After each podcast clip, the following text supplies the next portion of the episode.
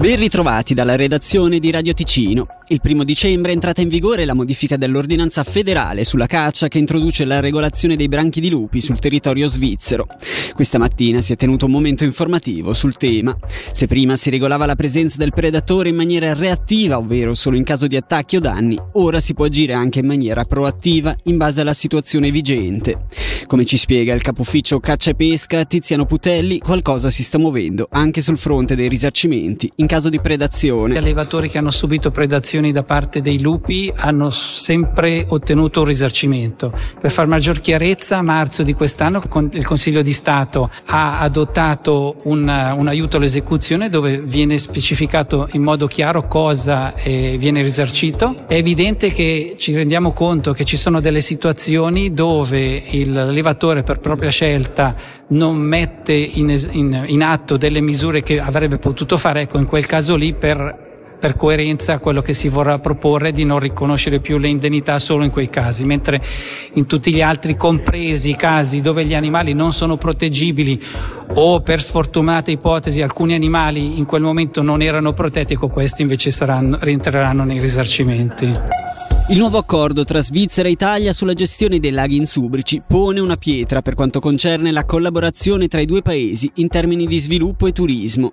Abbiamo dapprima chiesto al delegato cantonale alle relazioni esterne Francesco Quattrini e poi al vicepresidente dell'ente regionale di sviluppo locarnese Valle Maggia come sia andata questa cooperazione. C'è stato il tavolo interno a livello ticinese che si è compattato e attraverso questo progetto cantonale che ha, sosten- ha ricevuto sostegno di tutte le parti, di tutti gli attori attori sia del lago di Lugano che della zona del Locarnese.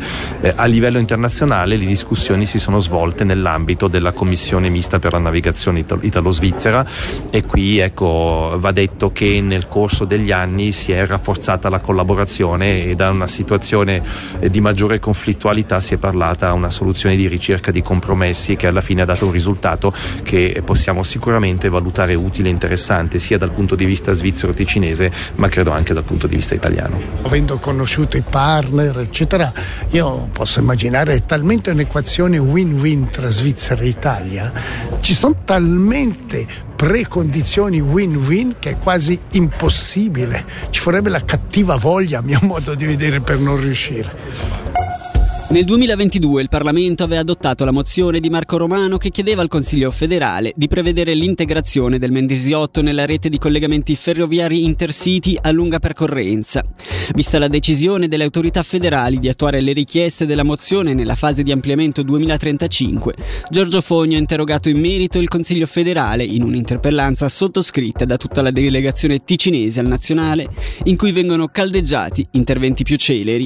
In occasione delle imminenti festività e in considerazione dell'importante circolazione di virus respiratori stagionali, le autorità cantonali invitano la popolazione a prestare attenzione, specie nei contatti con le persone vulnerabili. Per saperne di più, sentiamo Federica Bassi. Nonostante non vi siano indizi che le varianti di coronavirus attualmente in circolazione rappresentino in generale un rischio maggiore di decorsi gravi, esse restano tuttavia un rischio per le persone più vulnerabili. Inoltre vi sono indizi secondo cui una nuova variante molto contagiosa si stia diffondendo anche in Ticino. In considerazione della situazione attuale con il rischio di un aumento della pressione sullo, sulle strutture ospedaliere, l'ufficio del medico cantonale ha invitato le stesse e i servizi sanitari ad implementare le misure a protezione dei pazienti e degli operatori sanitari, in particolare l'uso delle mascherine. Ricordiamo quindi che tutte le persone a rischio possono rivolgersi, oltre che al proprio medico, anche in farmacia fino al 31 dicembre del 2023 per ottenere una vaccinazione. Oltre a Losone, anche a Massagno è stato approvato il preventivo 2024 con un disavanzo di un milione. Verrà mantenuto il moltiplicatore al 77%. Nella seduta di ieri il legislativo ha approvato anche il credito per la manutenzione straordinaria del centro sportivo Valgersa per una somma vicina ai 50.000 franchi. Infine concludiamo su due proventivi. Il primo, quello di Losone, nel 2024 annuncia un disavanzo di 1,2 milioni di franchi e per i prossimi anni non si travedono schiarite all'orizzonte.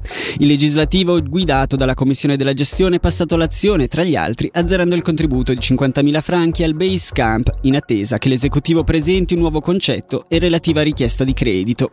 A riportarlo è la regione. Al termine della discussione che ha permesso di ridurre le uscite di 133.000 franchi e di aumentare le entrate di 10.000, il Consiglio Comunale ha approvato il preventivo con 25 voti favorevoli e 3 contrari. Dalla redazione per oggi è davvero tutto, vi diamo appuntamento a domani mattina alle 6.